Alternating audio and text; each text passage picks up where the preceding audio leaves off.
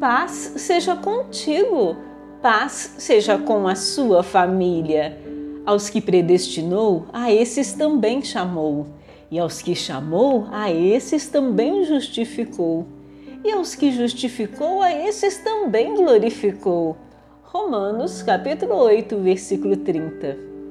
O Senhor glorificará aqueles a quem ele já justificou.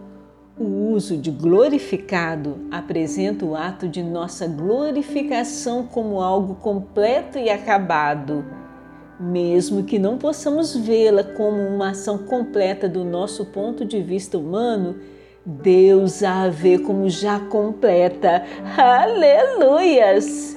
E eu estou convencido de que nem a morte, nem vida, nem anjos, nem demônios, nem o que existe hoje, nem o que virá no futuro, nem poderes, nem altura, nem profundidade, nada em toda a criação jamais poderá nos separar do amor de Deus revelado em Cristo Jesus, nosso Senhor.